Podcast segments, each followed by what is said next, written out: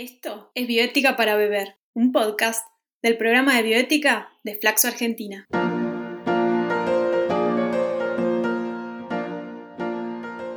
Porque queremos hacer que la bioética sea digerible como un líquido, cotidiana como la bebida y que se charle en compañía de algún brebaje.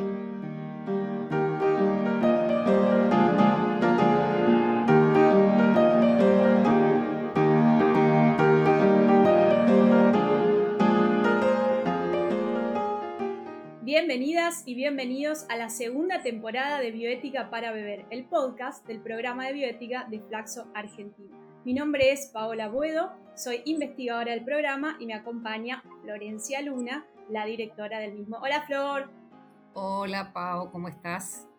Bien, contentas de esta segunda temporada, este segundo episodio, porque hoy tenemos una invitada, porque como les contamos en el primer episodio, en esta segunda temporada vamos a trabajar cuestiones de actualidad en bioética y lo vamos a hacer con invitadas e invitados.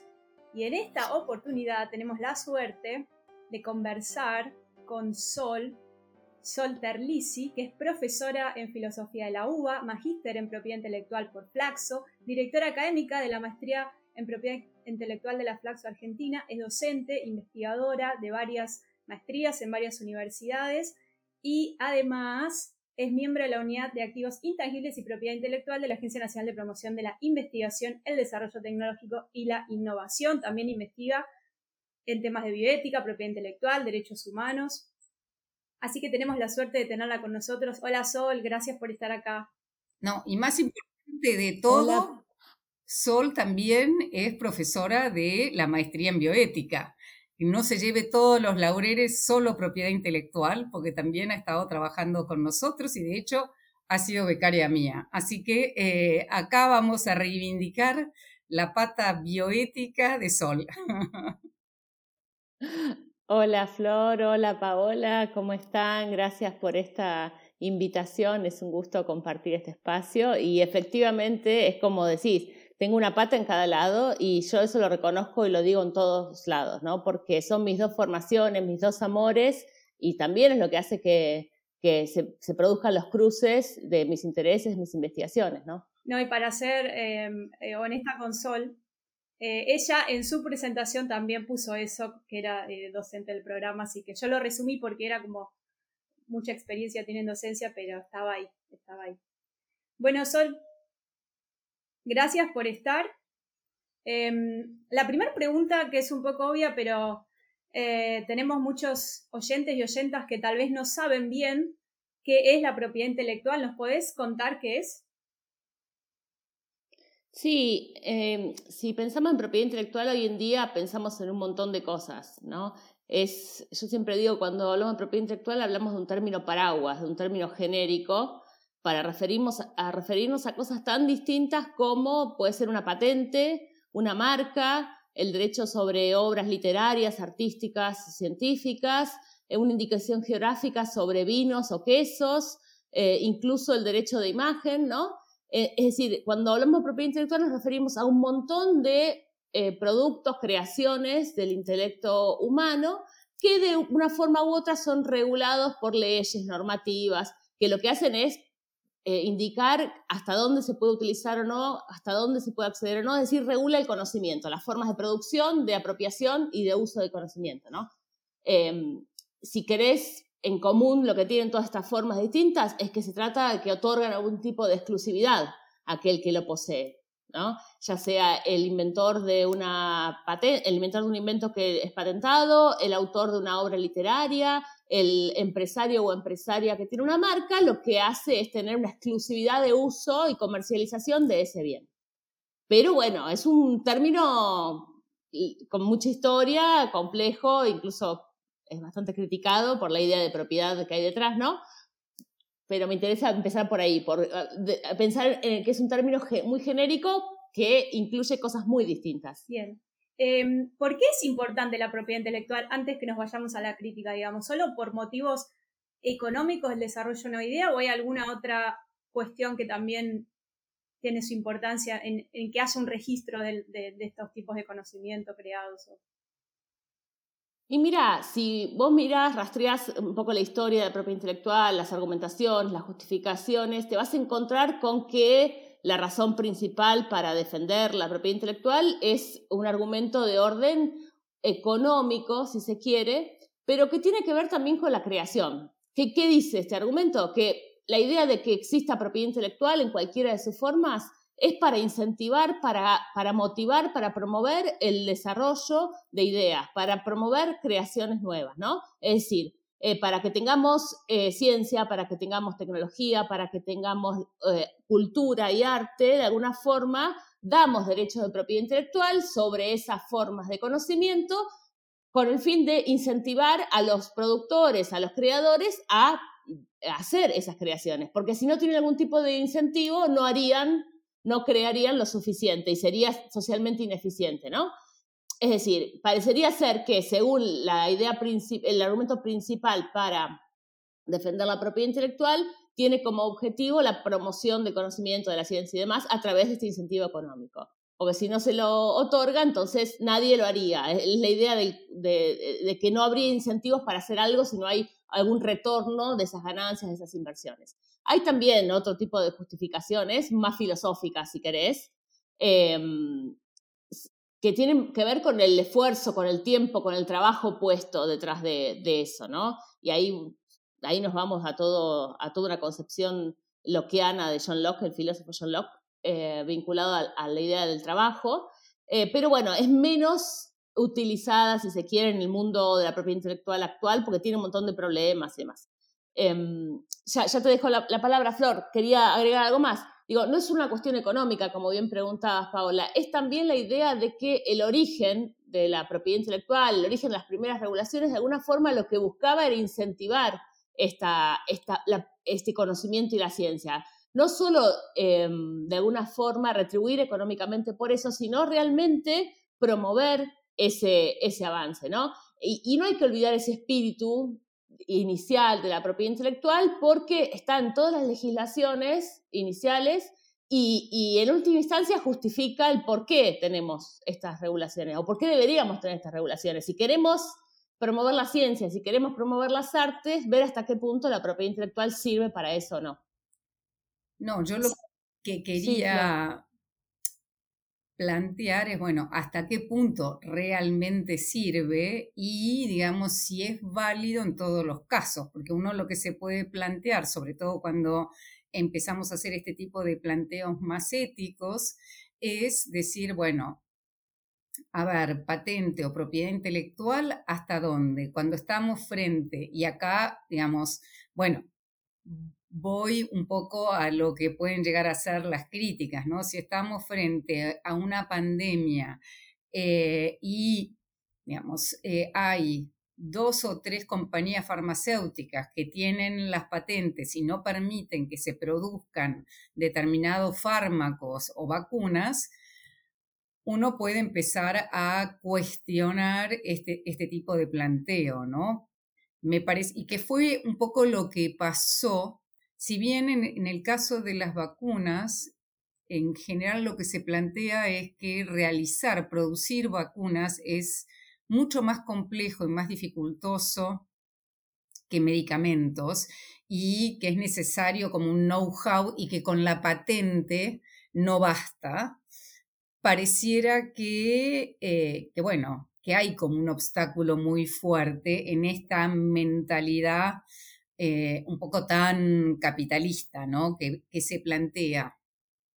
No sé qué es lo que pensás sí, vos sola al respecto. Absolutamente. Eh, lo que señalás es como la otra cara, es decir, bueno, si el argumento principal para defender la propiedad intelectual es el argumento de los incentivos, bueno, va a ser el que más críticas recibió, ¿no? Y sigue recibiendo. Esto es decir, bueno, no siempre es así, no siempre funciona como un incentivo, y eso es muy claro en el mundo del arte, por ejemplo, si hablas con cualquier artista, te va a decir, bueno, de movida no, no creo para que, para que alguien me pague derecho a propiedad intelectual, ni hablar los escritores, escritoras, con el tema de los libros, lo que, lo que se retribuye por eso, etcétera, ¿no? Pero volviendo a, la farmacéutica, que es por ahí en, en, lo que estabas pensando, Flor, evidentemente tampoco es tan así.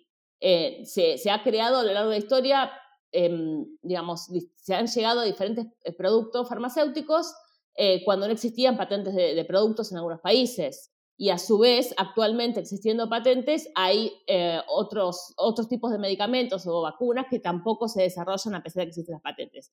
Ahí está todo el tema de los incentivos extras para enfermedades atendidas, para enfermedades huérfanas, ¿no?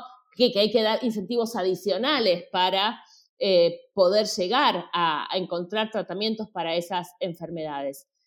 Eh, de, modo que sí, si bien en la industria farmacéutica es donde mejor funciona desde mi punto de vista el argumento de los incentivos, yo hice un rastreo en, mi tesis de maestría, ¿no? Digamos, cómo funciona este argumento, eh, cómo funciona en general en las patentes y en particular en las patentes farmacéuticas. Aun cuando es una de las industrias en las cuales mejor funciona este argumento, igual están estos problemas. y el problema eh, de que además genera una distorsión de los incentivos que ese es el, otro gran punto. Sí, hay incentivos para investigar, hay incentivos para patentar, pero ¿de qué tipo de enfermedades hablamos? ¿A qué costo? Bueno, esos son como los grandes, las grandes críticas que se hacen a este argumento desde hace muchísimos años y se siguen sosteniendo, ¿no? Y en la pandemia pasó algo particular. Eh, por un lado, esto que bien decís, Flor, que es que eh, no es una cuestión meramente de patentes. Es una cuestión de producción es una cuestión de distribución y es una cuestión de qué tipo de tecnologías. Pero eso desde el punto de vista técnico. Pero sí, mi posición es que desde el punto de vista simbólico, si querés, sí fue importante el debate de patentes y sí fue eh, interesante lo que pasó a pesar de los resultados, que desde mi punto de vista son insatisfactorios, ¿no? Es decir, hubo una, una suerte de replanteamiento del rol de la propiedad intelectual y de las patentes en un contexto de pandemia, se dio en el ámbito multilateral unas discusiones en el ámbito de la OMC, especialmente de la Organización del Comercio, que bueno, a lo que se llegó es, desde mi punto de vista, una solución muy pobre que tiene que ver con, con permitir exceptuar durante un tiempo las, las eh, patentes sobre vacunas, ¿no? pero no así sobre otras tecnologías. Entonces, ya, ya te digo, te dejo, Paula, el, digo, en la pandemia se vieron de estas dos cosas cómo la propiedad intelectual puede influir o no en el contexto de pandemia y a su vez, ¿qué, qué hacemos con eso? Como sociedad, como Estado, como personas en general. Me fascina este tema. Te, voy a hacer tres preguntas, así después hablas largo. Primero, si podés definir qué es una patente, porque por ahí quienes escuchan no tienen claro, o sea, ese, supongo que la patente es un tipo de propiedad intelectual, que nos digas en qué se diferencia de otros tipos. La segunda pregunta es, Em, a mí lo que me hace ruido, odio esa frase, me hace ruido, pero es verdad, me hace ruido, eh, que es que uno cuando eh, patenta algo o lo registra como propiedad intelectual, en realidad vos para llegar a ese, a ese producto, digamos, que querés patentar, en realidad usaste, usaste el conocimiento previo, que estuvo disponible para vos. Y vos después agarrás y lo empaquetás, ¿no? Y, y, te lo apropiás. En realidad no es tuyo ese conocimiento, ¿no? Y, la ¿Y qué opinas de eso? Y la tercera pregunta es, hablando de la industria farmacéutica, em, ¿hasta cuál es el límite de la patente? Porque ahora, viste, seguramente sabes, Sol, que hay muchos em, medicamentos de corte biológico que en realidad tienen que ver con propias moléculas que producen los humanos. Entonces digo, hasta cuándo una empresa, por ejemplo, puede patentar un producto que biológicamente ya existe como tal, si eso es posible. Y nada, eso. Las tres preguntas. Bueno, bueno, Paola, espero recuperar todas estas, preguntas. Eh, sí, me parece importante por ahí señalar que es una patente y separarlo de, otros derechos de propiedad intelectual. Cuando hablamos de patente hablamos de una, un título de propiedad que otorga un Estado a una persona, a un equipo de investigación, a una empresa que ha desarrollado un producto o un proceso, eh, una invención, que puede ser apropiada en el sentido que puede obtener un tipo de em, exclusividad de uso y de comercialización durante 20 años. Habitualmente en la mayoría de los países dura 20 años. Entonces, una patente es un título de propiedad sobre un proceso o producto que te permite ser el único o la única en comercializar, explotar de diversas formas ese, ese invento por el tiempo determinado. ¿A cambio de qué? Y esto es importante, a cambio de que divulgues en la solicitud de qué se trata ese invento.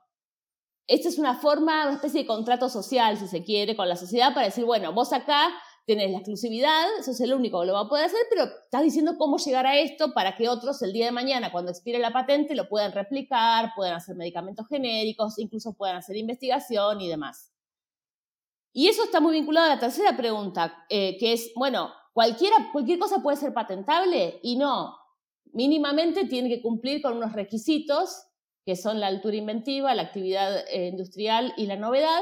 Y en pocas palabras podemos decir que tiene que ser algo que sea nuevo, que no exista en, ninguna parte del mundo, que además suponga una diferencia respecto al estado del arte, a lo que una persona promedio de esa ciencia ha desarrollado, que sea un avance, un paso respecto al anterior y que se pueda aplicar eh, a gran escala. Si cumple con estos tres requisitos, entonces podría llegar a ser patentable. Pues bueno, hay, otras cosas más. Para falta la segunda pregunta. Sí, sí, pero Flor levantó la mano, me parece que No, no, en realidad eh, yo quería ir a la segunda pregunta y es el tema del uso del conocimiento previo, porque en realidad también lo que se ha visto últimamente son estas alianzas, estas famosas alianzas público-privado, en donde en realidad el público, digamos, por ejemplo, pongamos en, el caso de nuestro país, la Argentina, CONICET se la pasó, digamos, tuvo investigadores que durante años o décadas se la pasaron investigando y haciendo ciencia básica y después una compañía farmacéutica termina patentando esto. Es verdad que en el CONICET empezaron a trabajar, digamos, eh, ayudando a que se hagan patentes, pero estas mezclas, yo no sé cuán exitosas realmente son y quería preguntarte a vos, Sol, si para vos es lo mismo, si hay algo que me estoy perdiendo, pero a veces a mí me da la sensación que muchas veces el Estado, digamos, invierte en la parte que no se ve, que, da, eh, que tarda años y que es costosísima, y después, eh, para que esto, digamos, se logre una aplicación y se logre que revierta en la sociedad, termina como, entre comillas, regalándole al privado eh, estas patentes que a la sociedad también nos cuestan muy caros, porque en realidad es un monopolio, ¿no? El que tiene aquel que tiene la patente. ¿O hay algo que me estoy perdiendo? Bueno, eh, vayamos a las dos preguntas en conjunto, ¿no? Eh, porque tienen mucho que ver una cosa con la otra. Por un lado, em, lo, que vos, lo que vos señalás, Paola, es muy cierto, es otra de las críticas clásicas, ¿no? A esta idea de eh, la apropiación que genera la propiedad intelectual, de Nozick, el filósofo Nozick en adelante, esta idea de que uno se está apropiando del acervo cultural, el acervo científico, del pasado, y qué derecho tendrías a poner algún tipo de cerco sobre eso. Eh, bueno, eso es creo yo, la principal crítica como para pensar cuáles son los límites que tiene o debería tener la propiedad intelectual, por ejemplo. Es decir, aun cuando como sociedad concedamos derechos exclusivos, concedamos un monopolio, ¿hasta dónde? Por ejemplo, en términos temporales, que eso por ahí no se ve tanto en las patentes, pero sí mucho en derecho de autor. Si quieren, hablamos de derecho de autor otras tres horas más, que es otro de los temas con los que trabajo mucho últimamente, pero ahí vos tenés otro problema, ¿Cómo puede ser que en la Argentina y en muchos países del mundo la protección de derecho autoral sea 70 años después de la muerte del autor? Eso quiere decir que por ahí, durante 150 años, vos no vas a poder, por ejemplo, grabar una canción, la letra de una canción de alguien que la escribió, sin pedir permiso, sin pagar. Pero eso no es lo peor.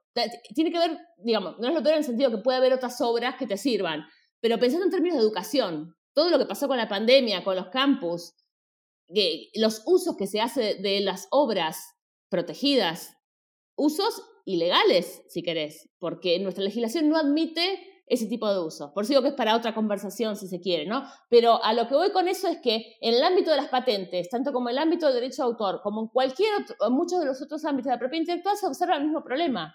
¿Hasta qué punto la, la, utilización, la práctica de hacer ciencia, la práctica de hacer cultura, arte, implica montarte en el pasado, implica ir a hombros de gigantes, ¿no?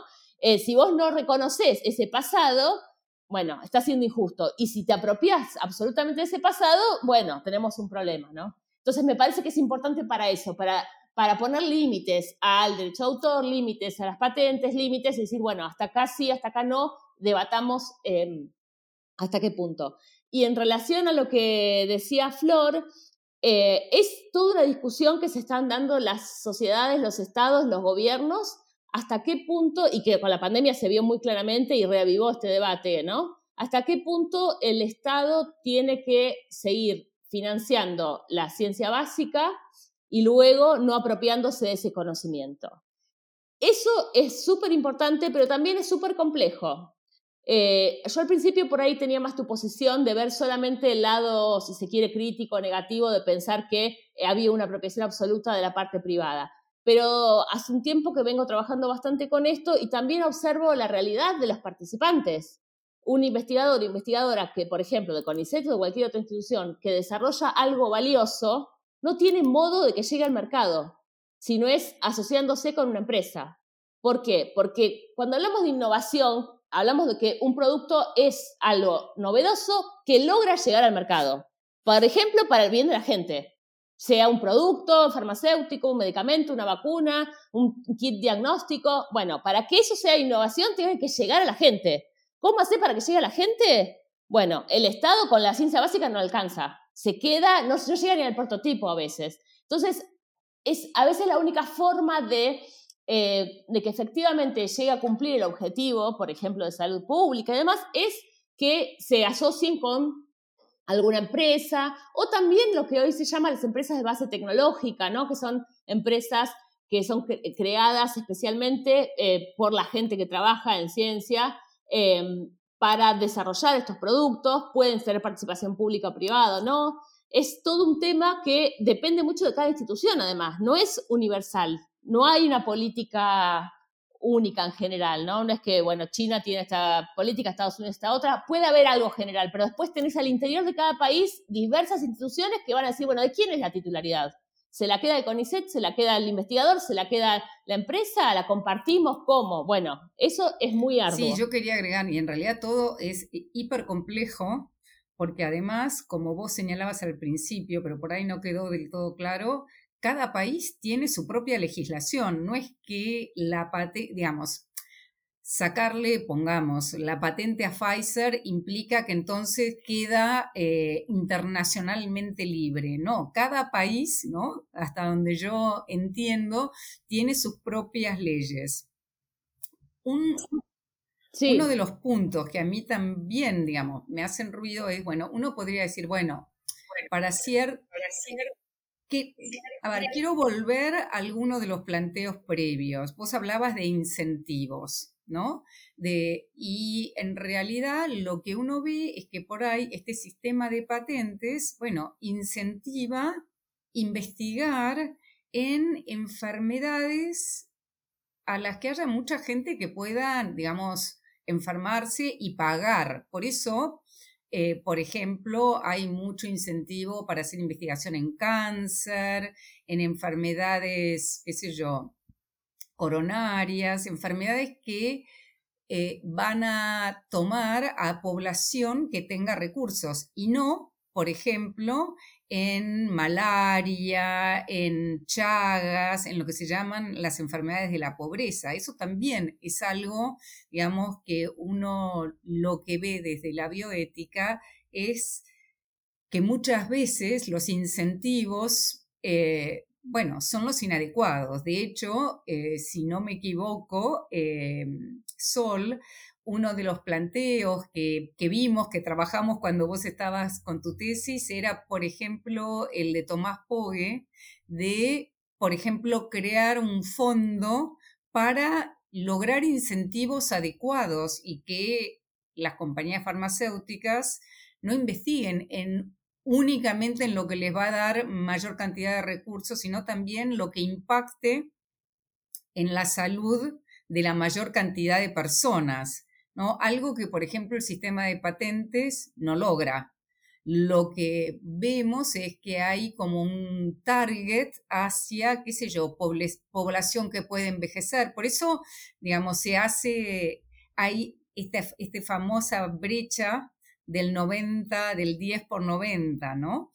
Que me parece que es algo que también hay que poner en la mesa. No sé qué opinás eh, ahora, Sol, después de tantos años de estar trabajando en estos temas?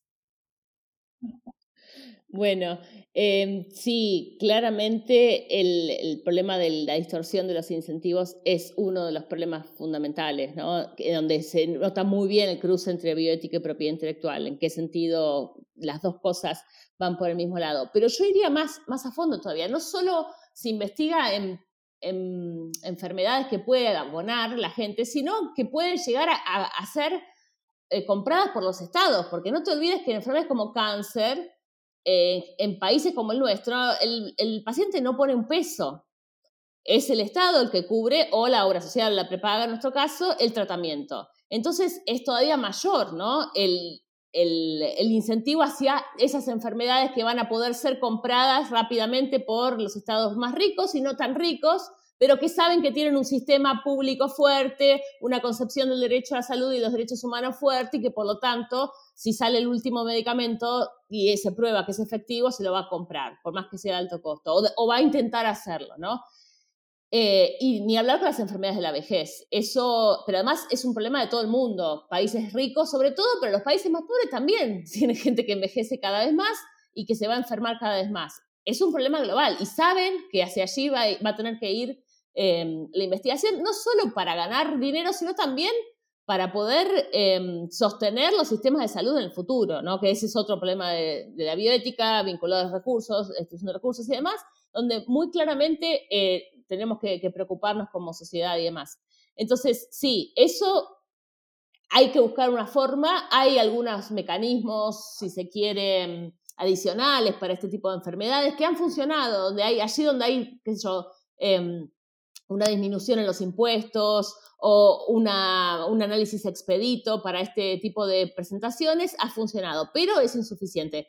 Sí, trabajamos con POI, con el, Health Impact Fund hace muchos años, ¿no? Lo analizamos en la, tesis. Creo que desde el punto de vista teórico es sólido, tiene es un, buen proyecto esta idea de, recompensar aquello que tenga un efectivo impacto en la salud de las poblaciones. También recibió muchas críticas, y sobre todo un, tema de aplicabilidad, ¿qué es lo que pasa con los temas de patentes y de propiedad intelectual? Uno puede pensar y sostener un montón de cosas, algunas personas pueden ser abolicionistas incluso, o sea, que promuevan la abolición de la propiedad intelectual, otras no tanto, pero después en la práctica eso no sucede. Acá no lo comentamos, pero algo importantísimo es lo que llamamos el ADPIC, el acuerdo ADPIC. ¿Qué es el acuerdo ADPIC? Es un acuerdo internacional que se firmó a mediados de los años 90 eh, y que es cuando ingresa la propiedad intelectual al ámbito del comercio. ¿Qué significa? Que a partir de ese momento los, eh, los productos farmacéuticos y otros productos forman parte del sistema de comercio. Y entonces todos los países que forman parte de ese sistema van a tener que tener leyes de patentes que eh, protejan durante 20 años los productos farmacéuticos, entre otras muchas cosas. Y si no cumplís con algún aspecto de de eso te pueden sancionar en otro. Por ejemplo, no dejarte ingresar tus limones. Sí, sí. en realidad eh, ese punto ah, para mí siempre fue como eh, muy, muy fuerte. Pensar que esto del sistema de patentes, por lo menos farmacéuticos, es como, déjame decirlo entre comillas, un invento tan reciente. Es a partir de los 90, en la Argentina fue con Menem, en donde, digamos, se instaura este régimen que es actualmente palabra santa, o sea, es inamovible, pero es algo hiper reciente. Entonces, cuando uno toma conciencia de que esto no tiene, qué sé yo, tiene 30 años y que nos está estructurando de esta manera, eh, me parece que es muy fuerte y, por ahí, para, para, volver también sobre cuestiones que, estabas comentando em, y que se conecta también con esto, Sol, eh, otro de los temas es por qué no se terminan de respetar los límites que supuestamente se habían pautado. Porque, por ejemplo, por cuestiones de salud pública, había la posibilidad de hacer excepciones. Yo me acuerdo, en algún momento esto era así. ¿no? excepciones a estas leyes de patente. De hecho, no sé si se acuerdan, pero creo que fue a finales de los 90 que Estados Unidos tuvo problemas con el anthrax y, e inmediatamente levantó todo el tema de, eh, digamos, la protección a través de patentes para poder hacer la medicación necesaria. Después no pasó nada, pero lo que uno ve, y que también me parece que habla de cuestiones de bioética y de injusticia, es cómo algunos países hacen uso eh, muy, digamos, con mucha soltura de cuáles son los límites y las excepciones, y para los otros países eh, de ingresos medios y bajos, esto es como imposible de aplicar, ¿no? O es muy difícil porque las sanciones, como vos decías, Sol, son muy fuertes, ¿no?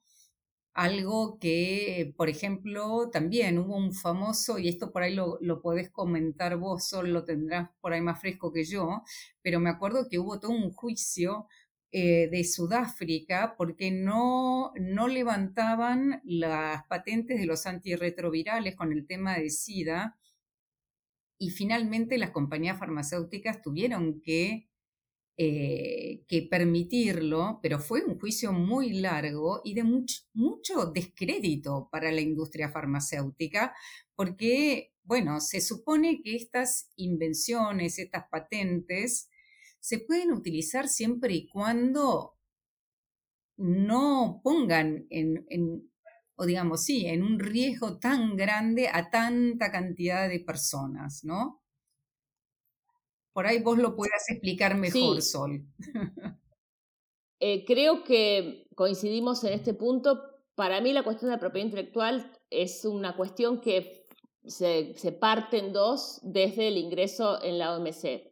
¿Por qué? Porque es el momento en el cual eh, se expande en términos geográficos, territoriales, temporales, de alcance, eh, se expande tanto que llega a abarcar todas las cosas.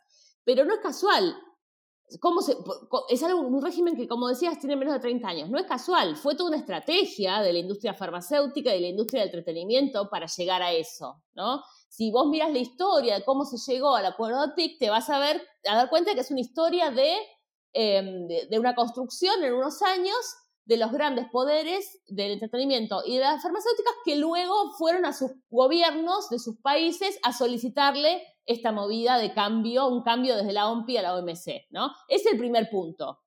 Entonces, efectivamente es un sistema pensado por y para, si se quiere, la industria farmacéutica, la industria de entretenimiento, que por supuesto tiene repercusión en los países menos desarrollados que no tenían propiedad intelectual o que tenían algunas formas de propiedad intelectual. Y el segundo punto es esto otro que decías de Sudáfrica. ¿Qué pasó luego de la firma de los APIC? Se vio que fue bastante costoso para algunos países implementar leyes que respondan a ese acuerdo. Pasó el tema del HIV-Sida. La, la, epidemia del HIV cambió toda la percepción, ¿no? A fines de los 90, a principios del 2000, hubo todo un movimiento nuevamente, un contramovimiento ahora de gobiernos de Brasil, de gobierno de Sudáfrica, una campaña global anti farmacéuticas que pidiendo, digamos, eh, una, algún tipo de, de, excepción o de cuestión por salud pública que desprestigió grandemente a la industria y que concluyó lo que conocemos como la declaración de Doha. Allí es donde aparece esto que decís, las excepciones. la declaración de Doha lo que hace es decir, reconocemos que la propiedad intelectual no puede ir en contra de la salud pública, no puede ir en medio de la salud pública y que se pueden tomar todas las medidas necesarias para, em, para eso. Por ejemplo, se puede exceptuar de patentabilidad determinadas cuestiones, se pueden apelar a licencias obligatorias o al uso público no comercial en los casos de emergencias y todo eso quedó muy bonito, muy cerrado eh, a principios de los 2000. Ahora, pasaron 20 años, llegó la pandemia de la COVID y no hicimos uso de nada de eso, o hubo unos usos en algunos países, hubo en Ecuador, hubo en Chile, hubo en Israel, pero tampoco tuvo mucho sentido porque tenía que ver con medicamentos que tampoco servían demasiado, ¿no? Eh, el tema de las vacunas, algunas vacunas no tienen patentes, otras sí. Por eso la cuestión efectiva no era tanto hacer una licencia obligatoria para Pfizer, porque había otras ocho vacunas. O sea, ¿por qué querríamos tener la Pfizer y no la Sputnik, por ejemplo? Esa no es la cuestión. La cuestión es que era el momento de ratificar las bondades de eh, Doha. Era el momento de decir, bueno, en Doha afirmamos algo que no tuvimos que utilizar demasiado, hoy lo tenemos. No lo hicimos, no lo hicimos. Entonces, creo que lo que mostró este último tiempo es que el sistema de propiedad intelectual, tal y como está diseñado, es muy claro que está pensado para un conjunto de países, para un conjunto de industrias, para intereses económicos y que eso que, se dijo em, respecto a la salud pública tiene unos límites muy, muy estrechos. Eh, de ninguna manera se reflejó en esta crisis, ¿no? Si no usamos todos los medios de los que disponíamos para paliar una crisis universal, global, bueno, ¿cuándo lo vamos a hacer? Sí, efectivamente, yo creo que, eh, que fue terrible. Vuelvo a decir, parte de lo que muchos conocedores, yo no soy, vengo de la filosofía, eh, comentaban es que aún eh, cediendo las patentes, eh, vacunas como por ejemplo la de Pfizer o Moderna, son muy complicadas de hacer, son muy difíciles de hacer y no se hubiera podido. Pero vacunas más simples, por ahí sí. Por eso esto que vos decías eh, y, digamos, parte de lo que, qué sé yo, yo que trabajé bastante con el sistema COVAX, parte de lo que sí se podría haber hecho con COVAX es trabajar mucho más en el desarrollo de capacitación en los países regionales. Aprovechar, digamos, eh, las infraestructuras de países de ingresos medios que por ahí sí pueden, como de hecho es Argentina o México, y que empezó a pasar, pero reforzar para que con patentes que sean, digamos, exentas, ese tipo de vacunas sí puedan estar accesibles. Uno lo que termina de percibir es que ahí eh, hay un manejo del poder muy fuerte y, eh, que es una situación eh, totalmente injusta, ¿no? sobre todo para países de ingresos medios y para países de ingresos bajos, pero sobre todo los medios. Yo siempre defiendo el tema de países de ingresos medios porque somos los que estamos ahí en el medio justamente entonces no se nos donan las vacunas, pero cuando las vamos a comprar son carísimas y no tenemos todos los recursos para poder acceder a ellas, ¿no? Pero la veo a Paola que está eh, con ganas de hacer comentarios. Iba a decir que la industria, no olvidemos que la industria farmacéutica es eh, la industria más poderosa del mundo, básicamente, mucho más fuerte que incluso los países más ricos. Entonces, claramente ellos van a poner las reglas, eh, les guste o no. Voy a, en un giro completamente antidemocrático, voy a hacer la última pregunta porque estamos, porque como, como siempre nos apasionamos con el tema, este realmente es un tema apasionante, Sol. Eh, pero bueno, ya tenemos 38 minutos. Es que da para, para una larga conversación. Sí, y tal vez volvamos a tener otra. Yo quiero terminar a los aspectos prácticos, porque también a veces nos perdemos las personas comunes ahí.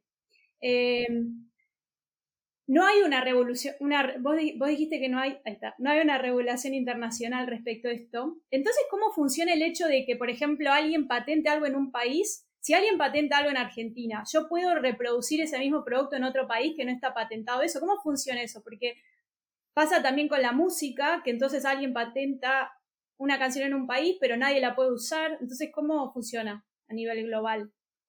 No, es que es diferente lo que es el derecho de autor de lo que son las patentes. En las patentes es muy claro que vos tenés que pedir, tenés que hacer la solicitud de patente, te la tienen que evaluar y ver si cumple con los requisitos, te la dan. En caso de que te la den y que sea una patente concedida, tenés la patente para ese país, para ese territorio. Vos la puedes pedir en Argentina, en Estados Unidos, en la Unión Europea y vas a tener protección en esos territorios. Pero, y es interesante esta cuestión, si un producto o proceso no está patentado en un determinado país, ese país podría utilizar esos conocimientos porque no están protegidos. ¿Me explico?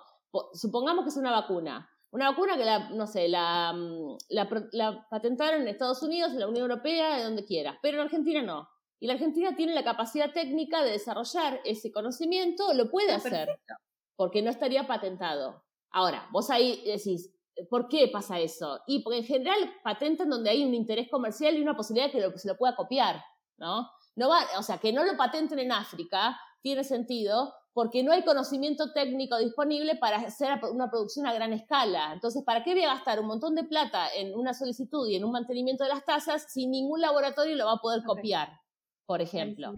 Por eso, en general, sí lo que hacen es patentarlo en los lugares clave. Estados Unidos, Unión Europea y algunos países de la región, o si es un producto nacional. En cambio, el derecho de autor funciona de otra manera. En Argentina, em, lo que tenemos es un sistema de, digamos, de, derecho de autor que no, te, obliga a registrar una obra. O sea, la tenés que registrar por otras cuestiones, pero el derecho de autor nace con la obra. Vos ahora haces un, dibujo, no sé, suponete un, un, un grafiti, un cómic, lo que sea, y por el solo hecho de hacerlo ya estás protegida y es una protección universal. No es que un inglés puede eh, decir, ah, no, Paola es argentina, hizo este dibujo y yo lo hago un igual porque no tiene protección, ¿no? Eh, son dos, funcionan de formas distintas, porque tiene que ver con diferentes eh, tipos de invenciones, de creaciones. Em, pero igualmente, cada país tiene su regulación y en algunos países, por ejemplo, hay excepciones que en otros no existen en el derecho de autor. Y eso cambia mucho las cosas, ¿no? Eh, cambia mucho las cosas porque, y ya te dejo Flor hablando de lo que decía Flor, que algunos países más ricos, más desarrollados, hacen uso de eh, ciertas excepciones y que luego no se lo permiten a otros, eso en el mundo del derecho de autor se lo ve muy claro. Eh, hay estudios que muestran que los países más desarrollados tienen más excepciones y limitaciones al derecho de autor que los países menos desarrollados. Y es un dato eso también, ¿no? Porque otro día, si quieren, hablamos de, del tema de lo que se llama piratería y, y, el desarrollo, cómo se llegó a desarrollar cada uno de esos países siendo piratas de alguna forma. También es súper interesante. Quizás yo siguiendo un poco la sugerencia de Paola, que nos debemos estar pasando de tiempo, lo que, lo que quiero eh, remarcar es que indudablemente, como hablábamos antes de empezar, necesitamos y vamos a armar con Sol una clase nueva para la maestría Sol ha venido a dar clases, pero en la, parte nuestra presencial, pero tener para toda la parte virtual, porque además, con, como bien señalábamos recién, con todo lo que fue la pandemia reciente, todo el tema de propiedad intelectual se volvió a poner en cuestión y me parece que realmente vale la pena seguir profundizando y el tema es absolutamente apasionante. Podríamos quedarnos horas, así que yo creo que tenemos que invitar a nuestros oyentes a que, bueno, no solo escuchen el podcast, sino que eh, vamos a tener próximamente en nuestra maestría eh, un, al, al, menos una clase sobre este tema porque necesitamos ayornar eh, este tipo de situaciones, ¿no? Totalmente, así que lo esperamos con ansia, Sol, de ese aporte al programa de bioética de Flaxo. Muchas gracias, realmente es apasionante y además sos muy, muy genia comunicando, muy sencillo, lo hiciste como comprensible para todo el mundo, así que gracias por la claridad, gracias por la buena onda y bueno, nos vemos pronto. Bueno, gracias a ustedes. Muy linda la invitación, la pasé muy bien en este bueno, Un beso. Chao, Flor. Muchísimas gracias, Sol. Muchísimas gracias, Pau. Hasta el próximo podcast. Hasta el próximo podcast.